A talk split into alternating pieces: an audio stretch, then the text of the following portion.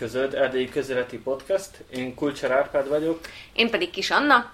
Mai témánk pedig a kormányváltás, illetve az RMDS kiszállása a kormányból. Vendégünk is van ebben a műsorban, mégpedig Borbát Endre, politológus és filozófus, én még ezt is hozzáteszem. Köszöntünk a műsorban, szia! Sziasztok, köszönöm a meghívást! Bele is csapnék a, a lecsóba. Szerinted mi vezetette ez a szakításhoz? Mi a te meglátásod? Inkább az RMDS akart a kampány előtt kiugrani ebből a nagy koalícióból, vagy, vagy inkább a, a, a PSD-nek a, az áldásos hatása van ebben a történetben? Hát ugye a szakításhoz egy teljesen a pártokon kívülálló, olyan rendszerem, hogy a pártokon kívülálló okok vezettek, hogy megegyezett előzőleg a koalíció abban, hogy a miniszterelnök felett csere fog lezajlani, ebben a periódusban. Ez az elvárásokhoz idő múlva meg is történt, tehát hogy a két párt elkezdte a tárgyalásokat arról, hogy koalíciócsere történjen. Annyiban változott ugye a képletekben előzőleg megegyeztek, hogy a két párt úgy döntött, hogy lecsökkenti a minisztériumok számát, illetve hogy úgy döntött a Nemzeti Liberális Párt, illetve a PSZD, hogy abban egyeztek meg, hogy a szállítás egy minisztérium eredetileg a Nemzeti Liberális Párthoz kellett volna kerüljön, és az egyik ilyen fontos minisztérium abban a szempontból, hogy elég sok erőforrás társul hozzá, a és a Peszedénél marad, és hogy akkor ezzel a döntéssel egy picit felborult az előzőleges egyesség, illetve ezzel a két döntéssel, tehát a minisztériumok száma lecsökkent, hogy a szállítás egy minisztérium az a Peszedénél marad, nem került a peneléhez, és így egy picit szabad gazda lett a minisztériumok szétosztásának. És hirtelen azok a minisztériumok is, amik korábban uh, idézőjelek téve el, el voltak döntve, azok is tárgyalás azok is, azok is, azok is a tárgyalás alá kerültek, és, és az látszott, hogy, hogy ebben a, ebben a tárgyalási, ebben a tárgyalás, ami elindult, ebben a dinamikában az RMDS-nek nem volt meg a kellő um, súlya, vagy a két pár, nagy párt úgy értékelte, hogy nem annyira fontos számára az RMDS, hogy azokat a műszakot, amiket a párt számára fontosak voltak, korábban meg tudja tartani. Tehát, hogy a környezetvédelemről és a fejlesztés minisztériumról van szó, És akkor itt elindult ez a, az egyezkedés, akkor milyen minisztériumok jönnek helyette, vagy mi maradjon, és ennek az lett a vége, hogy ez kiesett a kormányból. Igen, de számomra ez egy kicsit kérdés, hogy miért pont a fejlesztési minisztériumhoz ragaszkodtak ennyire. Tehát egyrészt én értem az RMDS-nek a, a, az érveit, például abban, hogy uh, nagyon rossz így félúton mindent újra kezdeni, teljesen újra felépíteni minisztériumi munkákat. Másrészt most annyival gyengébb az EU-s alapoknak a tárcája, mint a fejlesztési tárca, hogy ez egy valós érv legyen a, a kiszállásra, illetve hát ott van az, energi, az energetikai tárca, az sem tűnik súlytalannak, tehát hogy sokan azt gondolják, hogy, hogy ez nem föltétlenül jelentett volna arcvesztést így a kormányban. Igen, hát ugye itt szerintem két, külön kell választani, hogy milyen minisztériumok értéke önmagában véve, amikor egy pártkormányra kerül a választások után, mert milyen minisztériumok értéke abban az időszakban, amikor egy évvel vagyunk a választások előtt. És szerintem egy picit átértékelődnek a tétek. Itt igazából az látszik, hogy egy évvel a választás között, ugye ez egy választási maraton lesz Romániában, egy európai parlamenti választás, egy helyi választás, és egy, par- egy parlamenti és egy államelnöki választás is fog egymást követni egy éven belül, és az látszik, hogy arra készül ez a nagy koalíció, hogy Ugye ez rossz szóval osztogatásnak szokták mondani, de hogy ez igazából arról szól, hogy a, hogy a kormány erősebb körtekezési politikát folytat, mint, mint korábban. És Ebben a kontextusban azok a tárcák, amiknek korábban a pártok nagy jelentéseket tulajdonítanak akkor, amikor kormánynak ülnek egy választások, választások után, és négy éves mandátumban gondolkodnak, azoknak az párnak, pár olyannak az jelentősége leértékelődik azokhoz képest, amik, amik gyakorlatilag az vannak megbízva, hogy a kormány pénzét elköltsék. Ugye a fejlesztés minisztérium az tipikusan egy olyan tárca, ami elég nagy részt nemzeti erőforrásokból működik, elég nagy részt arra csak a kormány hatáskörébe tartozik az, hogy ezek az erőforrások hogyan osztodnak el, ki kap belőle pénzt, ki nem kap belőle pénzt, milyen települések, milyen megyék, milyen állami szférához tartozó intézmények. Ebből a szempontból ez a tárca egy nagyon fontos része a kormánynak egy választások előtti időszakban. Az energetika és az EU-s tárca, azokat nagyon sokra szokták értékelni, hogyha választások után vagyunk, de ilyen közel egy évvel a választások előtt mind a kettő szerintem csapda helyzet lett volna. Ugye az energetikában miről van szó? Arról szól, hogy um, elég sok cég tartozik oda, viszonylag nagy jövedelemmel rendelkező cégek, amiknek nagy tétje majd kik fogják őket igazgatni, stb.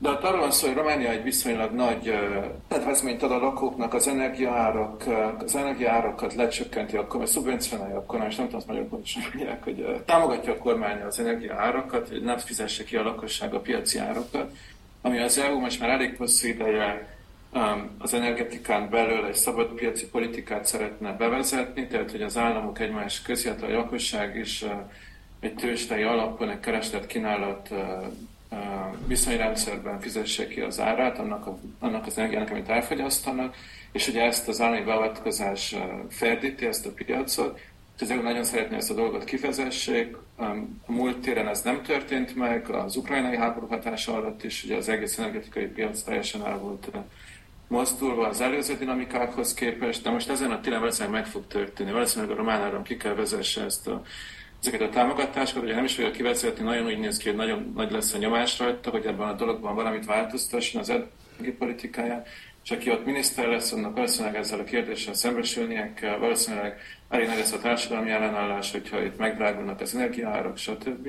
Ugye az energetika az EU-s részen ott általában azt szokták mondani, hogy nagy projektek, nagy EU-s támogatások, amiket el lehet osztani, nagy tétjelnek a minisztériumnak már ugye elég fontosak ezek az erős támogatások, akár a nemzeti jövedelem szempontjából is, tehát látható része a GDP-nek, de ott egy évvel a választások előtt már nem lehet nagyon sok új projektet elkezdeni, nem lehet ezeket a projekteket, hogyha meg is kapják ezeket a szerződéseket, nem lehet elkölteni ezt a pénzt ilyen rövid idő alatt. Másrészt pedig azt látszik, hogy a, ezt a fejlesztési és helyreállítási terv, amit Románia megkapta a saját részét ebből a post-covid EU-s nagy hitelcsomagból. Itt azért nem, úgy tűnik, hogy nem zajlik annyira jól a, ter, a, a projekteknek a lebonyolítása és a pénzeknek az elköltése. Ugye, aki ott miniszter lesz, annak valószínűleg Brüsszelbe kell majd járjon, elmagyarázza, hogy miért nem zajlik ez a dolog annyira jól, elmagyarázza, hogy hogyan próbálják ezt a fejlesztési tervet újra nézni, újra alakítani, stb. Úgyhogy ezek a minisztériumok szerintem, bár papíron elég jól hangzanak, konkrétan ebben az egy év alatt elég sok helyzetet jelentettek. So- sokan mennek így neki a kérdésnek, hogy akkor jó döntés volt-e, vagy rossz döntése volt ez a MDS-nek az, hogy kilépett a koalícióból. A minap pont vásárhelyre utaztam, és az autóban pont a rádiógagát kaptam el, amiben Frunda György beszélgetett a rádiós műsorvezetővel erről a kormányváltásról, ennek a során ugye az RMDS-nek a kilépéséről, és ő Hát nekem úgy tűnt, hogy, hogy neki nem tetszik az, hogy az RMDS kiszállt a, a koalícióból. Sőt, még sorolt néhány dolgot, ilyeneket, hogy az RMDS-en belül nincsen ellenzék, és kezd el pártosodni, és ilyen nagyon Kelemen központúvá válni a, a szövetség. Kíváncsi vagyok, hogy te mit gondolsz erről. Ugye az RMDS szempontjából több szempontrendszer is felmerül, hogy ez egy jó döntés volt vagy rossz döntés. Most konkrétan szervezeti szempontokra gondolom, tehát az RMDS-re, mint, mint szervezetre, nem feltétlenül, mint az erdély magyarságra. Uh-huh. Uh, uh, és ugye az RMDS szempontjából nagyon fontos az, hogy, uh, hogy, hogy meg tudja őrizni a párt a koalíció képességét a román pártokhoz képest és hogyha ebben a helyzetben ő feladja a követeléseit, feladja a fejlesztési minisztériumot, és elfogadja a román pártok ajánlatát, akkor fennáll annak a veszélye, hogy ezért precedens teremt a koalíciós dinamikákban Romániában, és úgy fogják gondolni ezek a romániai nagy pártok, hogy az RMDS-szel bármit meg lehet tenni. Tehát, hogy az RMDS el fogja fogadni bármilyen ajánlatukat, azért, hogy kormányon maradjon. Ugye ez egy olyan helyzet, amikor az RMDS-re nincsen annyira szükség abban a szempontból, hogy megvan a parlamenti többsége a kormánynak az RMDS nélkül is. Ebből a szempontból a két nagy párt számára az RMDS nem azt mondom, hogy teljesen jelentéktelen, mert van egy fontosság annak, hogy részt vesz a kormányban, beszélhetünk is, de, de, de nincsen, nincsen annyira fontos, hogy, hogy a kormánynak is tud működni a parlamenti támogatottság. Ebben a helyzetben az RMDS, hogyha elfogadja a román pártok ajánlatát, és nem ragaszkodik a saját, a saját érdekeihez, hogy megtartsa legalább az egyik minisztériumot, vagy a környezetvédelmét, vagy a fejlesztését, akkor, akkor ez egy precedens értékű döntés lett volna a román pártok irányában. Ez az egyik dolog. A másik dolog az, hogy ugye az MDS kormányon volt viszonylag hosszú időt. Először a Penele Uszere kormányban, a választások után, utána az Preszed Penele kormányban, ugyanazokat a minisztériumokat vitte nagyjából, és egy csomó projektet már elkezdtek a fejlesztési minisztériumnál is, amiket már aláírtak, a polgármesterek megkapták ezeket a pályázatokat, mikor nem is költötték el, ezek már nagyjából be vannak töltve a költségvetésbe. Az, hogy az utolsó egy évben nem lesz kormányon, az minden szempontból számít abból a szempontból, hogy nem tudja most konkrétan ezekben a választások előtti dinamikákban olyan erősen az érdekeit érvényesíteni, de másik szempontból már ezek a projektek le lesznek futva, lesznek pénzek, amiket el lehet költeni, lesznek nagyon vulgárisan fogalmazva dolgok, amiket fel lehet avatni egy kampányidőszakban. Tehát nem annyira világos, hogy annyira fontos ennek az impaktja, hogy ebben az egy évben az RMDS kormányon lesz, vagy sem a szövetség választási eredményei szempontjából. Harmadrészt pedig az RMDS-nek van egy védőhálója a magyarországi támogatásokon keresztül, illetve az, az Európai Bájazóságon is keresztül, ami ugye Bukarest fontos abból a szempontból, hogy ellensúlyozza a magyarországi befolyást, abból a szempontból az RMDS-t azt autonóm módon tudja levezényelni, ami történik a romániai pénzekkel, még a magyarországiba ugye válaszol a magyarországi um, erőviszonyok, de, de most ebben az egy évben, egy rövid távú perspektívában uh, szerintem fontosabb volt a másik szempontrendszer, hogy, uh, hogy a román pártok fele érzékeltessek, hogy igenis uh, van benne annyi politikai akarat, hogy a saját uh, igaza mellett, idézőjelekben az igazát, de hogy a saját uh, általa perceptált érdekek mellett hajlandó politikailag is uh, állást foglalni, vagy konfliktust vállalni. Ugye másik dolgot is kérdeztél, az RMDS pártosodása, ez egy hosszú vita társadalomtudósok közt is, mennyire tekinthető még az RMDS egyáltalán egy szövetségnek, vagy egy pártnak. Itt azt látjuk, hogyha egy hosszú távú trendet nézünk, hogy egyre inkább pártként viselkedik. Ugye mit jelent ez? Az az eredeti elképzelés, hogy különböző platformok vannak, ideológiák az RMDS-en belül, amiket egy belső parlamentáris viszonyrendszerben majd képvisel a szövetség elnöksége, illetve a megválasztott képviselői a román kormány fel a román parlamentben. Ez egy picit eltolódik abba az irányba, hogy egy központi elnökség van, egy központi akarat a pártban, amely kiterjeszti a befolyását, amennyire lehet a területi szervezetek felett, a platformok felett, stb. Ugye ez azzal is járt, ez az MDS pártosodása, hogy megnő a területi szervezetek befolyása. Tehát, hogy nem ideológia alapon szerveződik a párt, nem platformok szintjén, nem feltétlenül programok szintjén, hanem ide, hanem, hanem hogy területi szervezetek, területi um, érdekek mentén. Um, és a területi elnökök befolyása az RMDS-en belül nagyon sokat. Mint, hogy nem mondanám azt, hogy csak Kelemen Hunor, csak az elnökség, csak az ügyvezető elnökség, hanem van szerintem kialakul egy ilyen erőegyensúly, ahol egyre fontosabb ugye a demográfiai trendek következményeként is a székelyföldi szervezet, egyre fontosabb a parcioni szervezet, egyre jelentéktelenebb Kolozsvár és Marosvásárhely, egyre kevésbé, az egyszerűen elnökség még mindig fontos, de sokkal kevésbé fontos, mint a múltban, egyre fontosabbak a polgármesterek, egyre fontosabbak a megyei elnökök, és ez bizonyos szempontból az RMDS pártosodásának is láthatjuk, de bizonyos szempontból az RMDS professzionalizálódás is. Tehát egyre inkább átolódik egy, egy hatékonyabb erőforráselosztás és egy hatékonyabb működés fel, ami azt jelenti, hogy egyre inkább megnő a vezetők szerepe a párton belül. De, de te látsz egyensúlyt abban, hogy például uh, Kelemen Hunort folyamatosan újra választják, mint szövetségi elnök, és hogy nincsen ellenjelöltje, vagy hogy ez tehát én szerintem ez így enyhén valamire azért csak utal, vagy tényleg ennyire jól végzi ő a munkáját, és ennyire mindenki meg van elégedve vele. Tehát, hogyha erőegyensúlyról beszélünk, akkor, akkor azért csak kéne legyenek hangok, akik másként gondolkodnak, és azt esetleg merik a nyilvánosság előtt is elmondani. De hogy közben meg egy ilyen nagyon egységes kommunikációt látunk, vagy látok én legalábbis az RMDS részéről. Tehát, hogy pont ma visszanéztem a, a tanári sztrájk alatt Facebookon kommunikáltakat, és a, az RMDS-nek a Facebook oldala a Kolozsvári könyvhetes programokon kívül az égvilágon semmit nem nyomatott, és azon kívül még követek nem tudom hány politi- RMDS-es politikust, és senki nem szólalt fel se a tanárok ügyében, se azzal kapcsolatosan, hogy egyébként kormányváltás kéne legyen. Tehát, hogy én azért ezt nem látom feltétlenül egy erőegyensúlynak, vagy tehát, hogy miben van erőegyensúly? Ugye a kérdés az, hogy miben gondolkod, tehát mi a mércé annak, hogy Kelemen Hunor jól végzi a munkáját, mi a mércé annak, hogy mi az erőegyensúly az RMDS-ben. Uh, Kelemen Hunor munkája valamilyen szinten arról szól, hogy szavazatokat hoz az RMDS-nek, valamilyen szinten arról szól, hogy hatékonyan felhasznál az RMDS azokat a szervezeti erőforrásokat, ami rendelkezésére áll, hogy az RMDS választásokat nyer ugye nem megint beszéltünk arról, hogy jelent az, hogy választás nyersz egy kisebbségi pártként, de jól szerepel a választásokon, és valamilyen szinten arról szól, hogy reprezentálja a szervezetet a román és a Magyarország és egyáltalán a külvilág fele. És ebből a szempontból Kelemeknek mindig egyensúlyoznia kell a területi szervezetek közt. És ahogy megnő a területi szervezeteknek a szerepe, hogy egyre fontosabb, mert egyre, ugye Romániában, és ez egy zárójel, de Romániában az erőforrás elosztás is megváltozott. Ugye korábban, amíg Marko Béla volt az elnök, vagy akár a 90-es években, sokkal fontosabb volt a központi kormányzat szerepe, mint a helyi szervezeteknek a szerepe. Ugye a megyei szint, vagy, a, vagy akár a helyi, a, a, a, a városi tanács, vagy a, vagy a helyi községi tanács szintje. Ezek a sokkal több erőforrás kerül. És ahogy ezeknek a szervezeteknek megnő az ereje, Ugye egyre fontosabb az, hogy az elnök az nem képviseljen egyértelműen akár egy Hargita megyei területi szervezet, Kovács megyei területi szervezet, egy Marosvásárhely területi Kolozsvárit vagy egy Zilahit.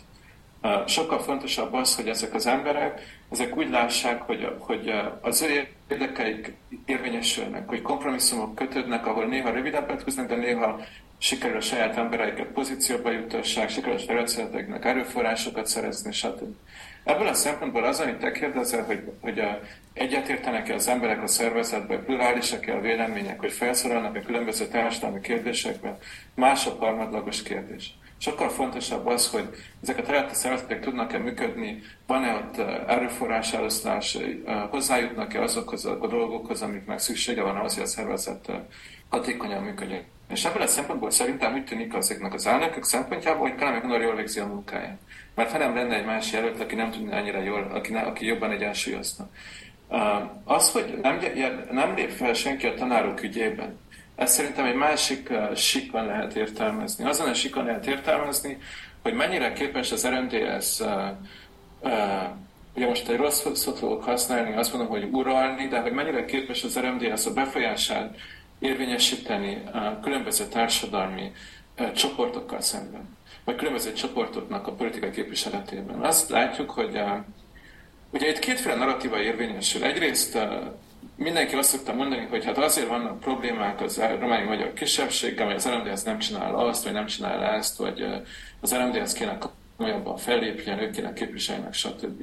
De ezzel párhuzamosan az is látszik, hogy ezek a társadalmi csoportok nagyon kevés szervezték meg magukat 90 után. Nagyon kevés a mozgalmi hát, nagyon kevés civil szervezet, nagyon kevés a szakszervezet.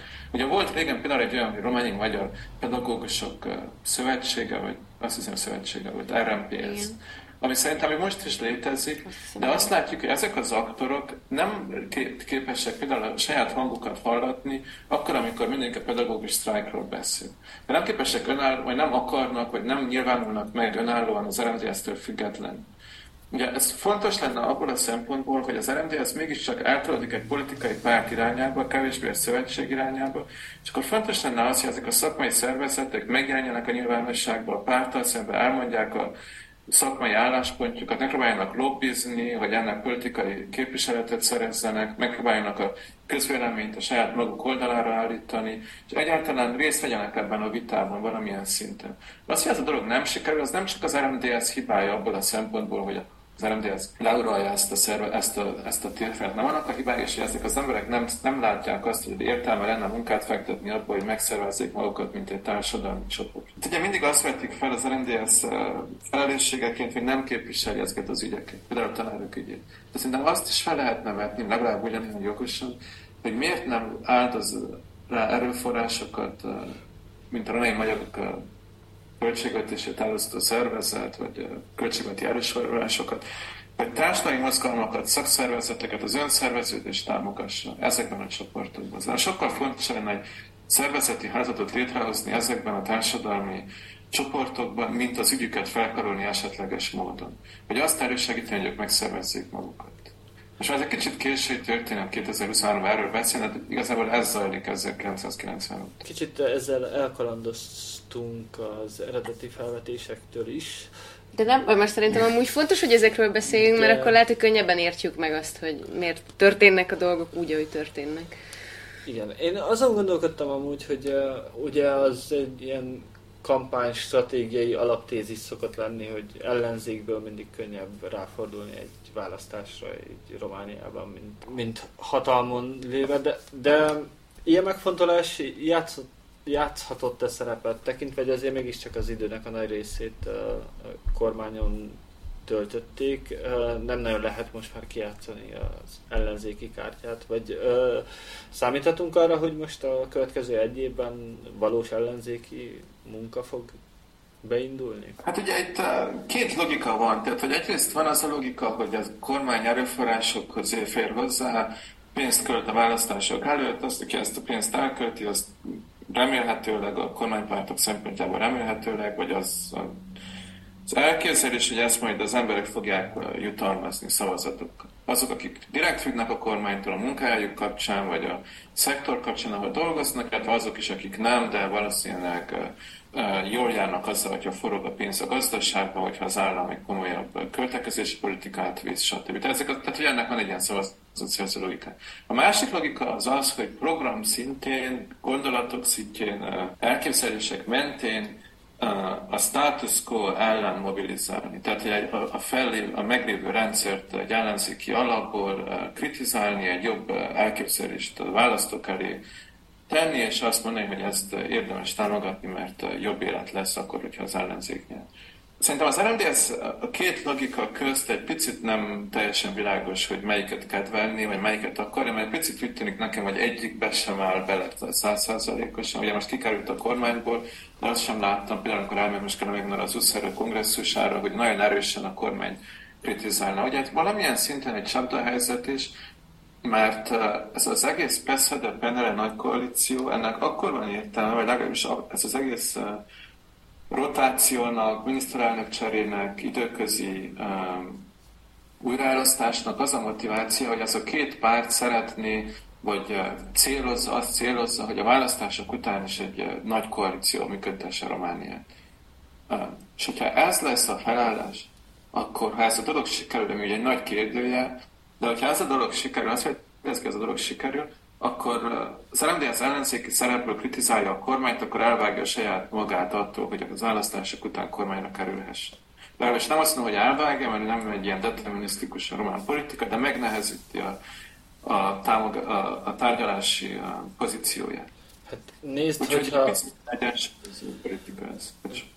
Bocs, bocs, csak így ez, hirtelen eszembe jutott, hogy hogyha annyi év egymás ostorozás után egymásra tudott találni a PNL és a eh, holott tényleg ők egymás ellenpólusa voltak így az elmúlt tíz évben, és, és um, az állandó gonoszként állít be a másikat, és uh, mindkettő a másiktól akarta megmenteni az országot folyton, akkor, akkor nem gondolom, hogy ezek a ezek az összeveszések, vagy ezek a radikális szembenállások így nagyon sokáig tudnának ebben a politikai klímában fennmaradni. Tehát itt, itt szerintem valós veszély, hogy bármikor bárki bárkivel így összeállhat. Valamilyen szempontból igen, de nagyon sok függ attól, hogy hogy fog lépni ebben a helyzetben a Penel.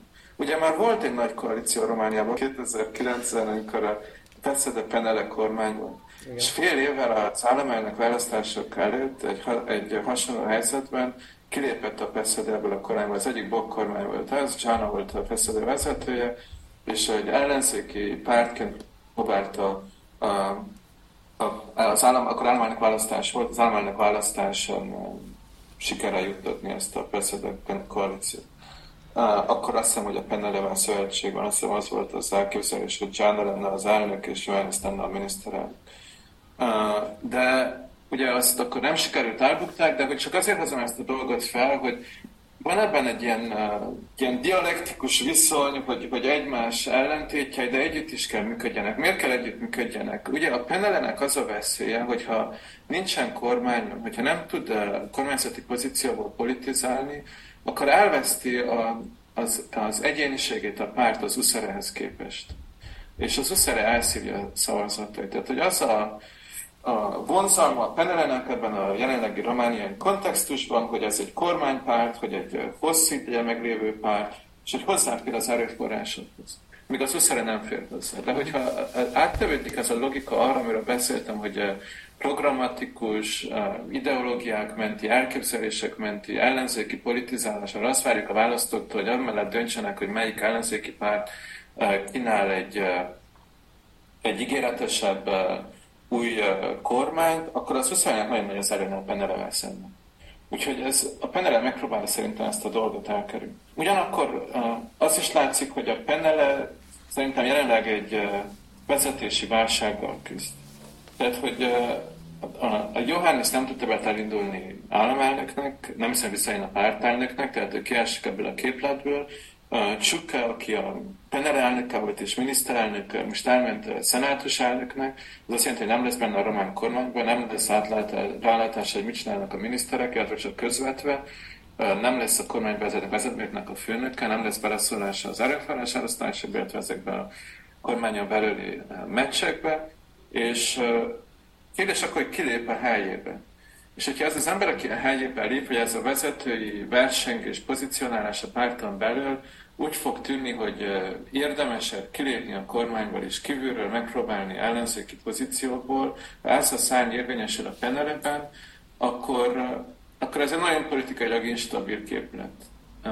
Ez nagyon függ, hogy a párton belül kik lesznek a jelöltek, hogy pozícionálják magukat, és az, az egész dinamika hogy fog lezajlani. Szerintem jelenleg nem nagyon lehet megjósolni. De mindenképpen szerintem ebben a képletben a penele a kérdél. A persze nekem úgy tűnik, hogy sokkal biztosabb és sokkal biztosabban fordul rá a kormányzás és az államánynak választásra is. Elég jól szervezettnek tűnik csalákú körül, úgy tűnik, hogy sikerült a pártot igazából konszolidálni a saját legfontosabb versenytársait, mint a Grindelnök és Fireát miniszterekként maga mellett tudja miniszterelnökként a kormányban, úgy tűnik, hogy elég jól szervezett a párt körülötte, én egy kicsit szkeptikus vagyok azzal a szempontból, hogy van-e esélye a Peszedenek az államelnök választásokon. Ugye az nagyon függ a jelöltektől is, de Iriaszkó óta nem nyert a Peszedes államfőjelölt államfőválasztást Romániában, tehát az utána 2000, ugye 2000 választották meg, 2004-ben járt a mandátuma. Én nem tudom, hogy egy olyan választási rendszerben az egész ország egy választókerület és a többség dönt, össze lehet -e hozni egy baloldali többséget ez mégiscsak egy ilyen jobboldali hegemon világ, politikai világ, de hogyha nem lesz benne egy jó jelöltje, és a Peszedének viszont lesz, akkor ez megint egy nagy kérdőjel. Úgyhogy szerintem itt nagyon függ attól a Penele, hogy fog ebben a helyzetben egyensúlyozni. Penelen belül milyen csoportok erősödnek. Mennék is tovább. Van egy olyan félelem, hogy nem is magyar, hanem román politikai jellemzők mondták azt, hogy az RMDS nek azért is jó volt kiszállnia, mert a saját radikális táborával szemben nem néz ki jól, hogy, hogy ott lesznek, és hogy valahogy a kampányban mégiscsak egy, nem, nem erre az atlantista, nagyon mérsékelt politikára vagy diskurzusra számíthatunk majd, hanem, hanem egy ilyen Orbán Viktorosabbra. Szerinted erre van esély? Ja, akkor erről van szó, akkor mindig egy picit elgondolkozok, hogy kik is a radikális emberek, akik akik ilyenkor kellene, akik ilyenkor kellene gondolni. Ugye itt korábban mindig arról volt szólt ez a történet, hogy van ez a tőkés egy csoport, akik először reformtanulás voltak, aztán LD Magyar Néppárt, akkor volt ez a Szász féle történet, a Magyar Polgári Párttal, most van egy másik történet, most, most már hogy hívják őket, de ezek az emberek az idők folyamán teljesen eljelentéktelenedtek. Tehát Szerintem most, most ez egy kicsit nem olyan jól ki, nem tudom a nevét, de hogy, hogy ez az Kovászna megyei képviselő. Kulcsár Terza József? Igen, Kulcsár Terza József pártja, hogy most ő zavarná, hogy az RMDS miatt elépne be, hogy, hogy kilépne, de szerintem ez egy abszurd felvetés, tehát szerintem ennek nincsen politikai relevanciája az RMDS-en kívül, hogy ő most szerez 10-20 ezer szavazatot, vagy nem. De... arra gondolunk, hogy az RMDS-en belül vannak olyan politikusok, akik jobb kapcsolatokat ápolnak a magyar kormányjal, Orbán Viktorral jobb hozzáférésük van azokhoz az erőforráshoz, csoportokhoz, akik őket elérik, stb. akkor ennek van relevanciája. Tehát, hogyha mondjuk, de ebből a szempontból én nem látom, hogy az ő retorikájuk sokkal más lenne, mint a Kremlin retorikájuk. Én igazából úgy látom, hogy ezt a fajta retorikát az RMDS elég jól beépítette, átvette, magáévá tette, és előszeretettel alkalmazza. Ebben számomra én inkább a kisebbséget, vagy az ellenzéket, nem a radikális csoportba, hanem inkább az olyan hangban, mint például Markó Béla, aki időnként ír egy cikket a népszalába, hogy, vagy az ésbe, hogy ki kéne állni a Ukrajna mellett az ukrán-orosz háborúba, vagy valami hasonló történetet, ami egy ilyen pusztába kiáltott szóként aztán ott elhangzik. De az RMDS mainstream szerintem uh, idomult ez az Orbáni uh, retorikához. Ami szerintem fontos volt az az, hogy, uh, hogy mégiscsak volt itt egy olyan uh, fontos uh, egyensúly, ahol az RMDS hozzáfért viszonylag nagy uh, költségvetési forrásokhoz, fel tudott lépni erőforrás elosztó szervezetként, tudta működtetni a saját, illetve holdudvarát, megszervezni, stb. a román kormányzati forrásokon keresztül. És ebben a Fidesznek minimális volt a beleszólása. Tehát csak az MDS-en keresztül, csak bizonyos embereken keresztül, és csak különböző áttétel és filtereken keresztül.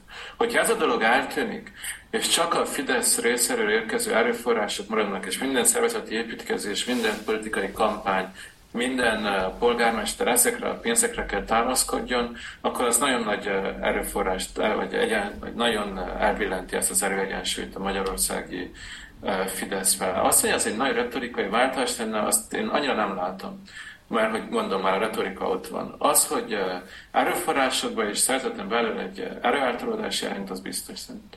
De, ha már az erőforrásokról beszélsz, ugye megszűnnek a hozzáférések a, a bukaresti forrásokhoz, viszont Magyarország gyakorlatilag recesszióban leledzik, és azt is tudjuk, hogy a támogatások, amik eddig jelentősek voltak így Erdélybe, azok már nem jönnek, akkor ezt, ezt hogyan lehet megoldani, vagy, vagy akkor mire lehet számítani? Itt következik a hét szűk esztendő? Vagy, tehát, hogy most azért már olyan szempontból is, hogyha, hogyha valamilyen pénzeket be akarnak hozni polgármesterekhez, önkormányzatokhoz, stb.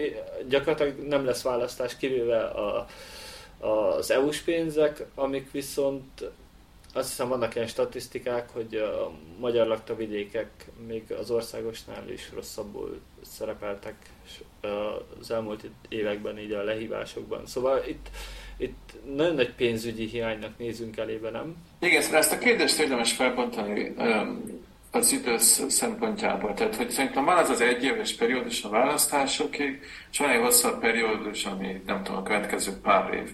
Az, hogy a választásokig, um, ott szerintem tehát szerintem a magyar költségvetés szempontjából az, hogy most megfinanszírozzák ezt a választási időszakot és segítik az RMDS kampányát bizonyos uh, pénzekkel, ez nem tétel a magyar költségvetés szempontjából.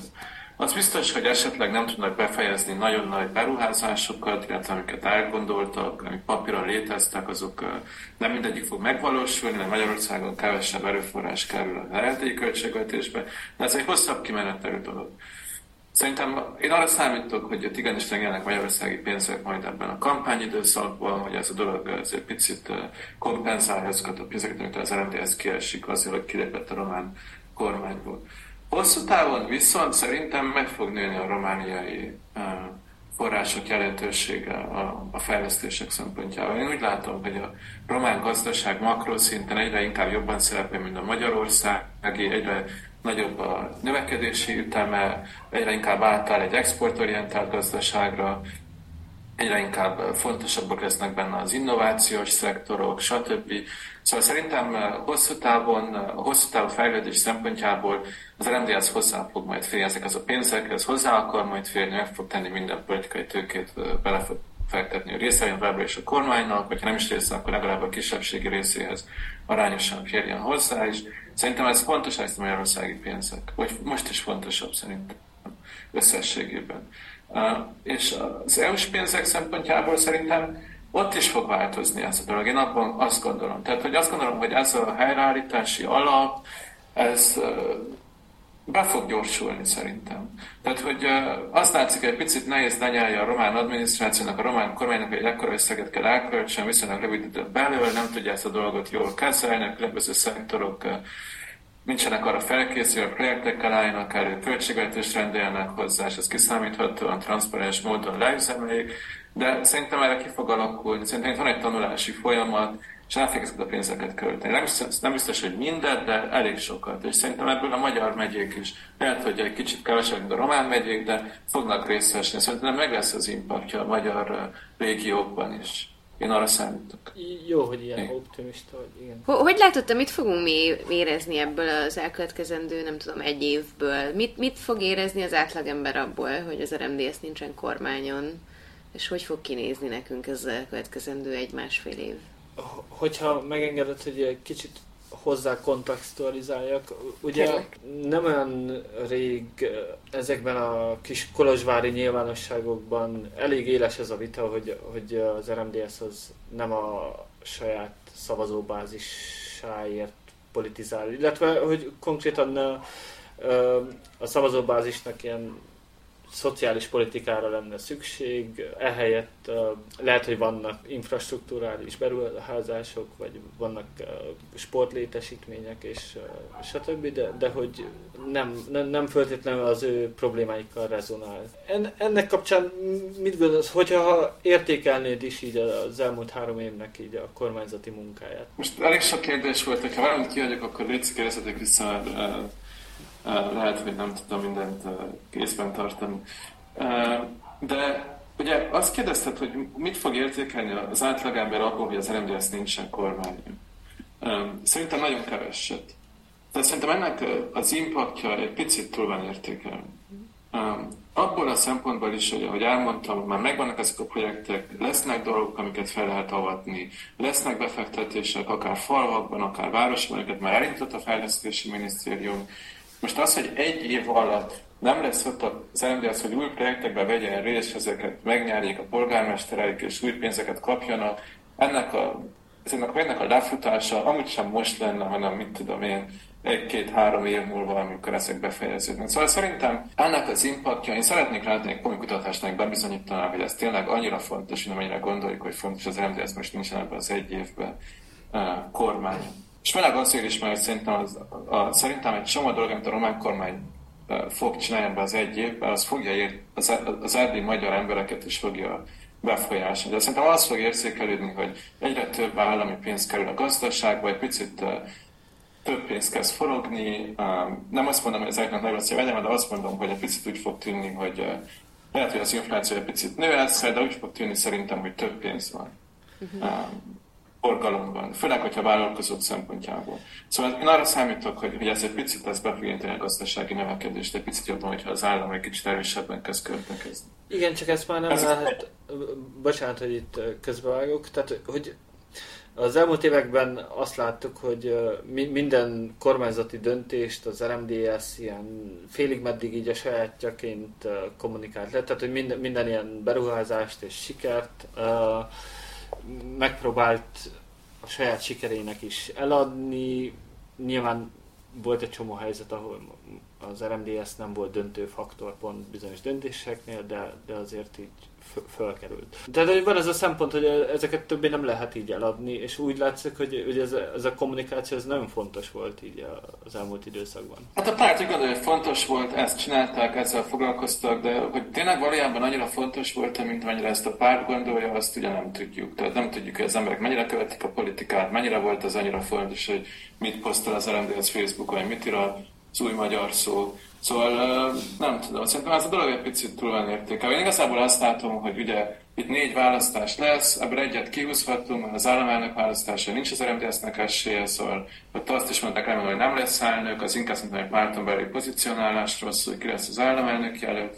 A parlament, az európai parlamenti választást azt megint kihúzhatjuk, mert ott úgyse lesz két mandátumnál több, az, vagy jó, ez egy picit ilyen determinisztikusan az, de nagyon-nagyon-nagyon valószínű, hogy nem lesz két mandátumnál több, valószínűleg kettő meg lesz, hogyha csak nagyon nem szerepel le az RMDS a helyi választásokat, igazából arról szól, hogy mennek-e helyi erős jelöltek, ezek az emberek mennyire vannak olyan pozícióban, hogy újra válasszák őket, Hát az, hogy megtűnt szinte a néppárt kvázi, vagy nagyon elvesztette a nép támogatottságát az MPP is, vagy szerintem az RMDS egy elég jó helyzetben van, elég erős jelöltjei vannak. De igazából a parlamenti választás azon ez a dolog egy picit számíthat, hogy megveszi az 5% vagy csak az alternatív küszöb, de ott szerintem az, hogy a magyarországi pénzek esetleg bejönnek, és lesz jó kampány az RMDS-nek, abból a szempontból, hogy most éppen ezt úgy csinálja azt a kampányt, hogy bukaresti kormánypártként, vagy bukaresti ellenzéki pártként, nem tudom, hogy ez valójában nagyon-nagyon vízválasztó lenne. Nem azt mondom, hogy nem számít, de szerintem egy picit túl van értéken. Jó, visszamentek is egy kis talán kérdezték korábban,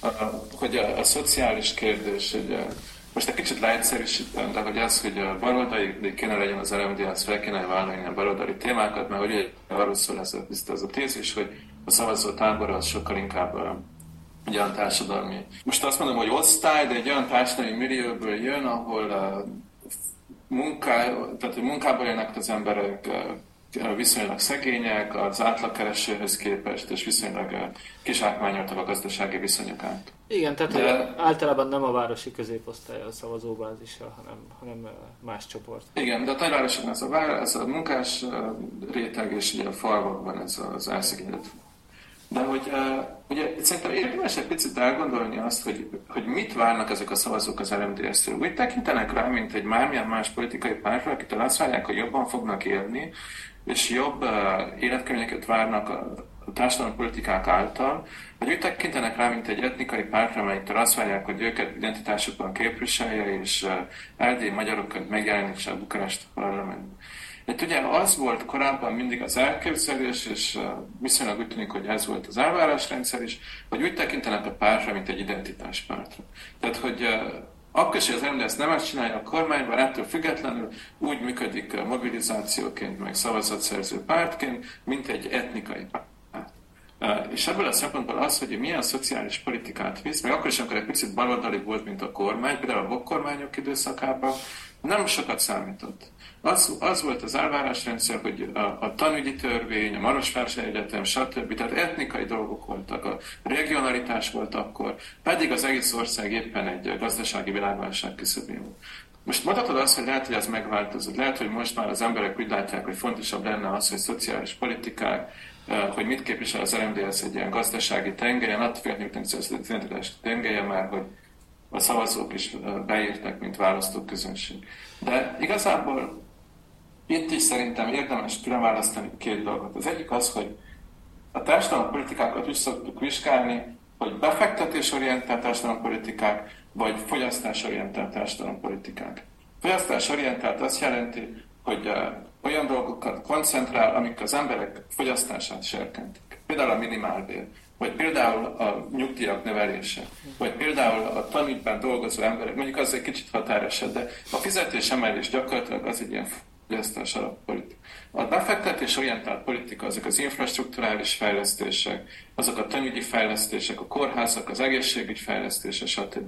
És egy picit úgy tűnik nekem, de nyilván nem látom erről felmerését, csak így a benyomásomat alapján úgy tűnik nekem, hogy, hogy ez a középosztály, aki az RMDS mentén mobilizált szavazókat visz el, helyi elitek, akiket érdekel a politika, akik bemennek ágyazódva ebbe a rendszerbe, stb. Ezek jobban értékelik a befektetés alapú fogy- politikát, az RMDS eszkős, vagy a fogyasztás alapú politikát. És az szerintem azért is, mert úgy gondolják, hogy a román pártok viszik a fogyasztás alapú politikát, elsősorban a PSZD, és az RMDS inkább, figy- inkább figyelj oda, hogy történjenek befektetések a jövőben.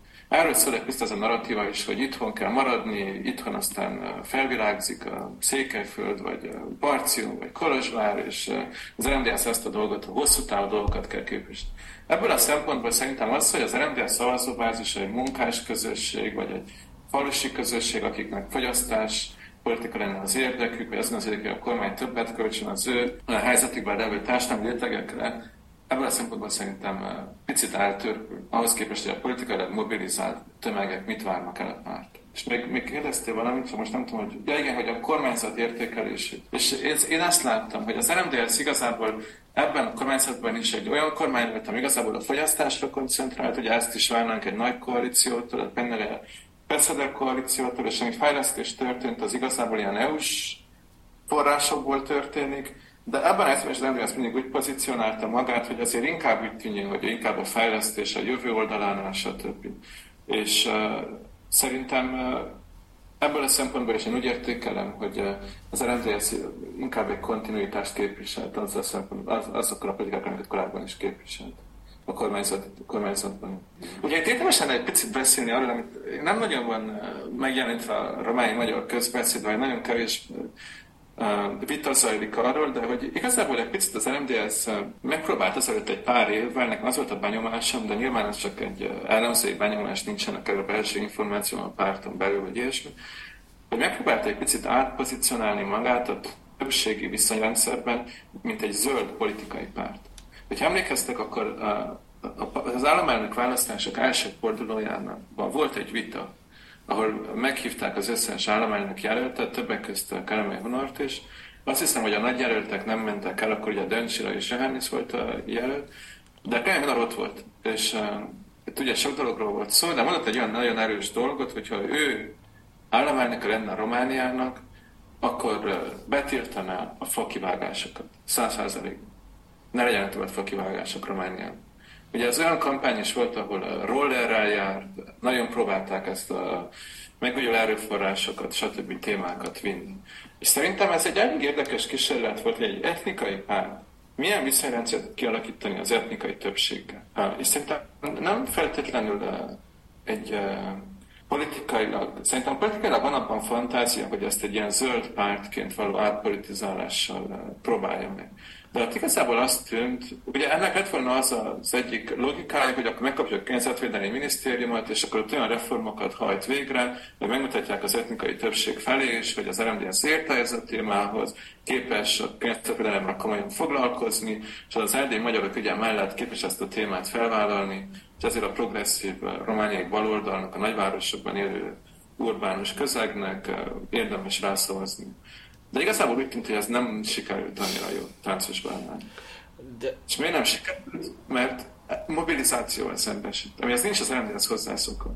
Nincs hozzászokva, hogy tüntetések vannak. Nincs hozzászokva ahhoz, hogy elmennek a falujába a miniszternek, és ott kiabálnak az utcán. Így van. Transzparens várják. És nem volt erre igazán meglévő lépés. Annak ellenére, hogy szerintem az egyik legjobban kommunikáló miniszter. És igazából úgy tűnt, hogy körigíte ezt a minisztériumot, egy csomó dolgot elért, megcsináltak dolgokat, stb., de ez a fajta nagy makro átpozicionálás az RMDS-nek, mint egy zöld pártnak, ez nem annyira sikerült. Lehet, hogy erre vissza fog majd térni a párt. Tehát, ez egy hosszú távú projekt. De úgy gondolod, hogy, hogy ez egy valós uh, ilyen átkalibrálási kísérlet lehet? Hát mert én arra emlékszem, hogy voltak annak idején felmérések, amik kimutatták, hogy igen, az erdélyi magyar társadalomnak az agendájában nagyon fontos helyet foglal el így a környezetvédelem. És akkor én ezt inkább egy ilyen kísérletnek, vagy egy ilyen szavazat maximalizálási, vagy, vagy um, az etnikai párton átnyúló, de tényleg csak, csak ott és akkor szavazatszerzési kísérletnek értékeltem, mint egy ilyen hosszú távú Hát vagy nem is hosszú távú, de hogy akkor így, túl, mint ami túlnyúlna a, a, a kisebbségi körökön. Vagy a kampánynak az időkeretén. Uh-huh. Igen, ez nagyon attól függ, hogy igazából az RMDS-nek milyen erőforrásai vannak, és itt nem sejtem arra gondolok, hogy mennyi pénze van arra is, de arra is, hogy milyen szellemi erőforrásai vannak, milyen politikusai vannak, milyen uh, kulturális erőforrásai vannak, stb. Egy picit úgy tűnik nekem, hogy a, egy picit felemészti a pártnak a működését, vagy a, a, a, a, a napi logikáját az, hogy az erdély magyarokat képviselje. És emiatt, amikor nincsen kampányközös, kampányközeg, akkor elég kevés energia marad, politikai energia marad arra, hogy ezt a többség, kisebbség viszonyrendszerben a többség fele kialakítson valamilyen fajta kapcsolatot, ami túlmutat azon, hogy ő az erdély magyarok pártja. De amennyiben ez nem csak egy ilyen konjunkturális dolog, amennyiben átképzeljük, hogy a párt éveken keresztül, akár évtizedeken keresztül választásra választásra épít egy brandet, Szerintem ez lehet egy ilyen brandépítésnek az első próbálkozása. Mondhatod azt, hogy ez csak egy ilyen konjunkturális dolog volt, én csak akkor volt értelme 2019-ben, vagy mikor volt, azt, hogy 2019 volt a választás, de szerintem, szerintem ez vissza fog térni. Szerintem ez egy olyan kártya, ami még nincsen teljesen kijátszva. Hát, szerintem erre fog az Táncos, táncos barna után nehéz lesz, nem? Az RMD ezt zöldnek beállítani, hiszen minden, minden létező civil szervezettel konfliktusba került, és szóval, hogy nagyon sokszor úgy jelent meg, akár a mainstream sajtóban is, mint a, a környezet ellen tevékenykedő miniszter. Tehát, ez... ez igaz, ez igaz. De hogyha nézed egy kicsit a közeget, ha relatívan nézed, hogy a román miniszterek hogy jelennek meg a sajtóban, vagy hogy próbálják magukat pozícionálni programatikus szempontból, gyakorlatilag szinte sehogy. Tehát alig jelennek meg, vagy alig próbálnak meg a saját tárcáikról nyilatkozni. Az, hogy ő ott volt, hogy ő mondott dolgokat, meg is támadták, de hogy képvisel dolgokat, próbált ügyeket vinni, hogy megpróbált például és mondjuk mondhatjuk azt, hogy a medvéket meg akarja levetni, mint a 500 medvét az akadémiai jóváhagyásával. Most, úgy, most már nem jóváhagyásával kiderült, de hogy volt ugye ez a dolog, hogy akkor aláírta, meg fognak halni a medvék. Mondhatod azt, hogy ez egy, az tényleg a zöld politika ellentétje, hogy lehet ilyen csinálni, ez nyilván akkor elássa a pártnak a zöld brandjét. De másik szempontból meg ő arról beszél, hogy meg kell védeni a, a fajokat, arról beszél, hogy fenntartható ökológiája a medve populációnak, stb. Mert az, hogy ez, ez egy átlátszó PR politikai retorika, ami nem fog, tehát támadják a civil de szerintem sok román ember fejében az fog megmaradni, hogy itt volt egy miniszter, aki próbált valamit csinálni a környezetvédelem terén, voltak elképzelései, stb., és kibukott. És szerintem, hogy az idő telik, ez egyre inkább ez marad. Kevésbé az, hogy mit csinált konkrétan. És szerintem ebből a szempontból van abban szerintem valami logika, hogy legalább ott volt a sajtó a környezetvédelmi témák ment. Most nem azt mondom, hogy a következő választás erről fog szólni, de szerintem az rndsz van arról egy picit gondolkodás, hogy mit csináljon egy etnikai párt a többség kisebbségi rendszerben, hogy tud román szótokat is bevonzani, és ennek az egyik útja lehet szerintem egy ilyen zöld rend.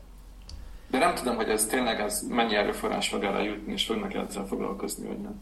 Az én fejemben van egy ilyen kérdés, amit nem is tudom, hogy, hogy kellene keretezni, de uh, én elég sokat járom a vidéket, és ez nyilván egy ilyen normatív tapasztalat, mint sem egy, egy, egy felmérés, de azt látom, hogy úgymond ideológiailag egyre több magyar kezd egyetérteni így az áurral így vidéken, vagy rengeteg Áur szavazót ismerek. Ez a fajta szuvenerizmus, amit amúgy is nehéz így, így kordában tartani. Ugye tudjuk, hogy hogyan állnak az erdély magyarok az orosz pártisággal, hogyan állnak különböző más társadalmi kérdésekkel, tehát hogy van-e veszélye annak, hogy nem lehet kordában tartani az RMDS-nek ezzel a mérsékel, mérsékel diskurzusával ezeket a társadalmi folyamatokat. De gondolok itt tényleg, amit láttunk oltás ellenességgel, amit látunk a háború ellenességgel, tehát hogy van, van így a mainstream pártgondolkodás és a közösség között egy csomó kérdésben egy nagyon éles konfliktus és hogy ez kibukhat-e egyszer, vagy vannak ennek veszélyei. Ugye itt érdemes ezt a dolgot megint egy picit uh, szétszálazni. Tehát uh, szerintem van itt egy uh, percepciós uh, tévedés. Tehát, hogy szerintem, amikor ezekre a kérdésekre gondolkodunk, akkor mindig abban gondolkodunk, hogy kik, azok, akik politikailag mobilizáltak, kik azok, akik politikai kérdésekben véleménye van. De ezek az emberek csak egy kis része az erdély magyar társadalom. Elég kis része megy el ugye szavazni, az általában akkor forog, mint a romániai szavazati részvétel, ha nem még kevesebb, ami most már ilyen 50-60 százalék közt van, uh, stb. Most látom, és, és hogyha azt hiszik, hogy a nagy tömeg hogyan gondolkodik politikai kérdésekről, akkor nem biztos, hogy azok az politikai reprezentáltak annyira reprezentatívak a többség számára. Uh, Például mondhatjuk azt, hogy az oltási kedv az alig alacsony volt Koászta megyében, vagy Kargita megyében, ahhoz képest, hogy az országos oltási kedv hol tartott. De azért ennek, ez, ez, ez a relativizálás eltarkarja azt a statisztikát, ez elég sok ember beoltotta magát. Vagy elég sok ember azért nem gondolkodik úgy, mint a, ezek a hangos, akkor azt mondja, hogy kisebbség, mert hogy a többség, de nem feltétlenül mindenki. Mint a hangos, mint a mobilizált tömeg. Pont most láttam mondjuk például egy tanulmányt, mondjuk az nem Romániáról szól, de négy országról, ami arról szólt, hogy a, hogy a politikusok mindig arról becsülik, hogy mennyire progresszív választói közönség. Mindig azt gondolják, hogy konzervatívak az emberek, nem annyira valójában konzervatívak. Lehet, hogy ez a kisebbségi helyzetre nem igaz, Nem tudom, hogy volt-e ilyen kutatás, de nem annyira egyértelmű, hogy ez a feltétlenül a társadalmi többség, mint ami a politikailag mobilizált emberek alkotják. Szerintem, most ezt, egy picit, ezt a gondolatot egy picit félretéve, az, az, az akkor lenne veszélye, hogyha ezek az embereknek a politikai mobilizációjának lenne az RMDS-nek politikai alternatívája, hogyha az RMDS radikalizálódna. De úgy tűnik, hogy az RMDS nem vállalja fel a kérdéseket. Nem vállalja fel a szuverenitás kérdését, nem vállalja fel az orosz pártiságot, nem vállalja fel a Covid ellenességet, stb. Miért nem vállalja fel? Nem azért, mert ezek az emberek annyira felvilágosult, bölcs államférfiak, hanem azért, mert strukturális okokból, hogyha az ügyeket felvállalják, akkor elveszíti a koalíciós potenciált a román pártokkal. Ha felvállalja a román politikai mezőben azt, hogy egy orosz párti párt, akkor nem tud utána belépni egy kormánykoalícióban a Penelével és a Peszedel. Nem tud utána fontos minisztériumokat megkapni Romániában. Ha felvállalja azt, hogy egy szuverenista párt, akkor nem tud utána belépni ezekkel a pártokban egy koalícióba. Hogyha elkezd amellett mobilizálni, hogy magyaroknak magyar föld, stb. szlogenekkel. Tehát uh, strukturálisan a párt egy olyan helyzetben van, hogy én nem hiszem, hogy ezek az embereknek a radikalizálása a pártot radikalizálná teljesen abból az irányba, mint ahol ezek a hangok vannak. És másrészt meg egy olyan helyzetben van, hogy meg tudja akadályozni azt, hogy egy új párt belépjen. És egy új párt be is lép, nem jelent rá igazán nagy veszélyt, mert nincsenek az új pártnak erőforrásai, látszott, hogy ezt nem tudják felépíteni egy társadalmi többséggel meglévő az előző próbálkozások sem. Tehát ebből az én nem hiszem, hogy ez annyira kiborulna. Mm. Az, az engem is egy picit aggaszt, vagy aggasztónak tartom, hogy ennyire a közvélemény ennyire dominált ezektől a hangoktól, hogy annyira elmozdultak ezek az erdély magyar közegek, így ilyen összeesküvés elmélet, radikális jobboldal fele. Ugye itt azt szokták mondani, hogy ez igazából a Fidesz miatt van, hogy a Fideszes médiát hallgatják, egy médiatér van, rezonál ez a Fidesz üzenet, stb. De szerintem ez egy picit egy leegyszerűsítés, mert megnézed például a Covid kérdését. Ott a magyar kormány ugye nem teljesen nagyon hangosan, de elég egyértelműen azt az álláspontot képviselte, hogy be kell oltatni magunk hogy fontos az oltás, hogy ez a betegségnek a gyógyszer. Ez képest az, a, a közélmény az teljesen egy oltás ellenes volt. Például Sási Szegyen Arén származik. És uh, szerintem azért picit a dinamika, hogy ezek az emberek be vannak egy picit zárkozva egy ilyen gondolati világban, ahol egymást radikalizálják. De nagyon-nagyon erős harag a politikával szemben, nagyon erős egy ilyen reszentiment, amit szerintem mobilizálnak ilyen különböző ügyek ment. Nem lesz mondva szinte mindegy az, hogy Soros György, Oroszország, Covid, szuverenista, mindegy, de valami más, mint ami a mainstream. Tehát, hogy van egy ilyen reszentiment, és szerintem az, hogy egy nagy koalíció van Romániában, hogy a két nagy párt összefog, hogy az USZRE eljelentéktelenik, mert belső harcokkal a párt egyre kevésbé lesz fontos. Ez csak ezeket a szélsőségeket erősíti. Csak ezt a reszentimentet erősíti, az emberek úgy érzik, hogy nincs politikai választás. Úgy érzik, hogy mindenki a Peszerelre szavazott, mert a pártok ugyanazt akarják, ugyanaz a kormány. Csak az áur az alternatív. És ez nagyon veszélyes szerintem. Ez a politikai stabilitás azt szokták értékelni, de, az, de a másik része az az, hogy ezeket az extremitásokat erősít. Az ilyen nagy koalíciós kormányzás. És már, hogyha ideig jöttünk el, nekem volt még egy ilyen kérdésem. Azon gondolkodtam így a mai nap folyamán, hogy én végül is, amikor kiderült az, hogy ugye ez elején úgy röppent fel, hogy ki akarják túrni az RMD ezt a kormányból, akkor most így utólag rájöttem arra, hogy különösebben nem lepődtem meg ezen. Vagy hogy nem kaptam fel a fejem, hogy úristen, hát egy ilyet meg lehet csinálni. Szerinted mit mond el a, a politikai kultúránkról, mint nem tudom, mint erdélyi magyar közösség, vagy akár mint, mint ilyen romániai össztársadalom? Mit mond el a politikai kultúránkról az, hogy, hogy, hogy az ilyen szintű megegyezéseket emberek nem tartják be, és politikai játszmáknak az áldozatává válik igazából, és hogy mi ezt igazából csak így szemléljük kívülről. Mert hogy más választásunk ugye nincs, azt ér, én is azt érzem, hogy igazából nekem erre hatásom, mint választópolgár, zéró. Az, hogy ezeket a választásokat, az, tehát hogy az megint szerintem fontos az elit nézőpontja és az, a, a választók nézőpontja. Az elit szempontjából az, hogy ilyen, ilyen, meg, ilyen megegyezés születik, az, hogy a két párt le tudja ezt vezényelni egy évvel a választások előtt, az, hogy még egyik párt sem lépett ki a kormányból, az, a legnagyobb baj, hogy most a kormányból jutása után, vagy a, megalak, a családok megalakulása után arról szól, hogy ki lesz a kormány főtitkár, uh, stb. ezek eltörpülnek ahhoz képest, ami volt korábban. Az, hogy ezek egyáltalán megállapodást be tudnak tartani, szerintem ez egy nagy előrelépés a, politikai osztály, és megint azt mondom, hogy politikai elit uh-huh. uh, kormányozhatósága szempontjából. Az, hogy a választók úgy érzik, hogy nincs ráhatásuk ezekre a kérdésekre, hogy ilyen alacsony a társadalmi részétel, az, az, az, az szerintem egy nagyon negatív dolog a demokrácia működése szempontjából, a politikai kultúra szempontjából. De úgy tűnik, hogy ott is vannak változások.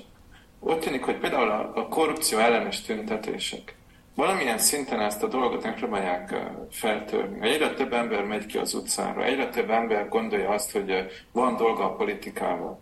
Ez nem csak korrupciállenes tüntetések mentén, de például most volt a hétvégén ugye a Pride mozgalom, vagy más ilyen társadalmi osztályok, ugye a pedagógus sztrájk, vagy most van például a taxis sztrájk, hogy úgy gondolják, hogy érdemes fellépni, hogy van tétje a politikának, hogy az ő életükről is szól az, hogy milyen döntések születnek Bukarestben. Úgy tűnik, hogy ebből a dologban is van egyfajta változás. De ez egy nagyon lassú folyamat szerintem. Ez a társadalmi változás egy nagyon lassú folyamat. Én úgy látom, hogy ott is elindult egy ilyen érték, egy, érték, egy értékválasztás. Az, hogy te gondoltad, vagy úgy gondoljuk, hogy az RMDS kilépése a kormányból nem annyira fontos, az egy picit arról is szól, hogy mennyire jól tudta a párt kommunikálni azt, hogy ez a kormány mit csinált az elmúlt négy évben, vagy az elmúlt három és fél évben. Nem tudta elmagyarázni, az embereknek miért fontos az, hogy a kormányon vannak. Ugye egy nagy koalíciós kormánynak az a veszélye, hogy egy kontinuitás kormánya, hogy a folyamatosan kormány nincsenek nagy társadalmi reformok, nincsenek nagy elképzelések, amik az embereket mobilizálják, mert úgy érzi mindenki, hogy ugyanaz történik, ami korábban történt, csak nagyobb sebességgel megy tovább előre, csak adminisztrációval nincs politika. És uh, szerintem ebben a helyzetben nagyon fontos lett volna az, hogy az RMDSZ-es miniszterek uh, erősebben kommunikálják azokat a reformcsomagokat, amikben gondolkodnak. Például most volt a Páncos Barnával egy, egy mandátumzáró interjú a Transtelex, ahol megkérdezték, hogy mi az, ami a legfontosabb megvalósítás, ami a legbüszkébb. Mi volt a válasza? Nem tudok egyet kiemelni, de itt van öt intézkedés, felsorolom őket. De szerintem egy nagyon rossz kommunikáció. Szerintem nagyon fontos lett, hogy a párt felvállaljon ügyeket, nem feltétlenül lehetnek ügyeket, mert hogy nagyon nehéz előrelépni egy nagy koalíciós kormányzásban, nem függ parlamenti többsége az RMDS-től, de akkor tematikus ügyeket, ami a minisztériumoktól függ, amik brendelhetnék a pártot, hogy ők ezt elérték, ezek a nagy reformjaik. Azt jelenti, hogy a miniszternek egy egyértelmű válasza. Az nekem azt mutatja, hogy nem tudták elmagyarázni, hogy miért kellett kormányon legyen. Tökéletes zárszó, köszönöm. köszönöm szépen, hogy itt voltál. Köszönöm szépen. Ez volt a Mi Között Erdélyi Közéleti Podcast erre a hétre. Várunk benneteket jövő héten is. Sziasztok!